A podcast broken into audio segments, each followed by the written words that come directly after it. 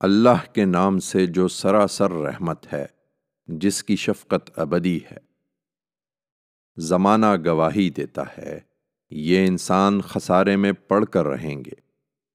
ہاں مگر وہ نہیں جو ایمان لائے اور انہوں نے نیک عمل کیے۔ اور ایک دوسرے کو حق کی نصیحت کی اور حق پر ثابت قدمی کی نصیحت کی۔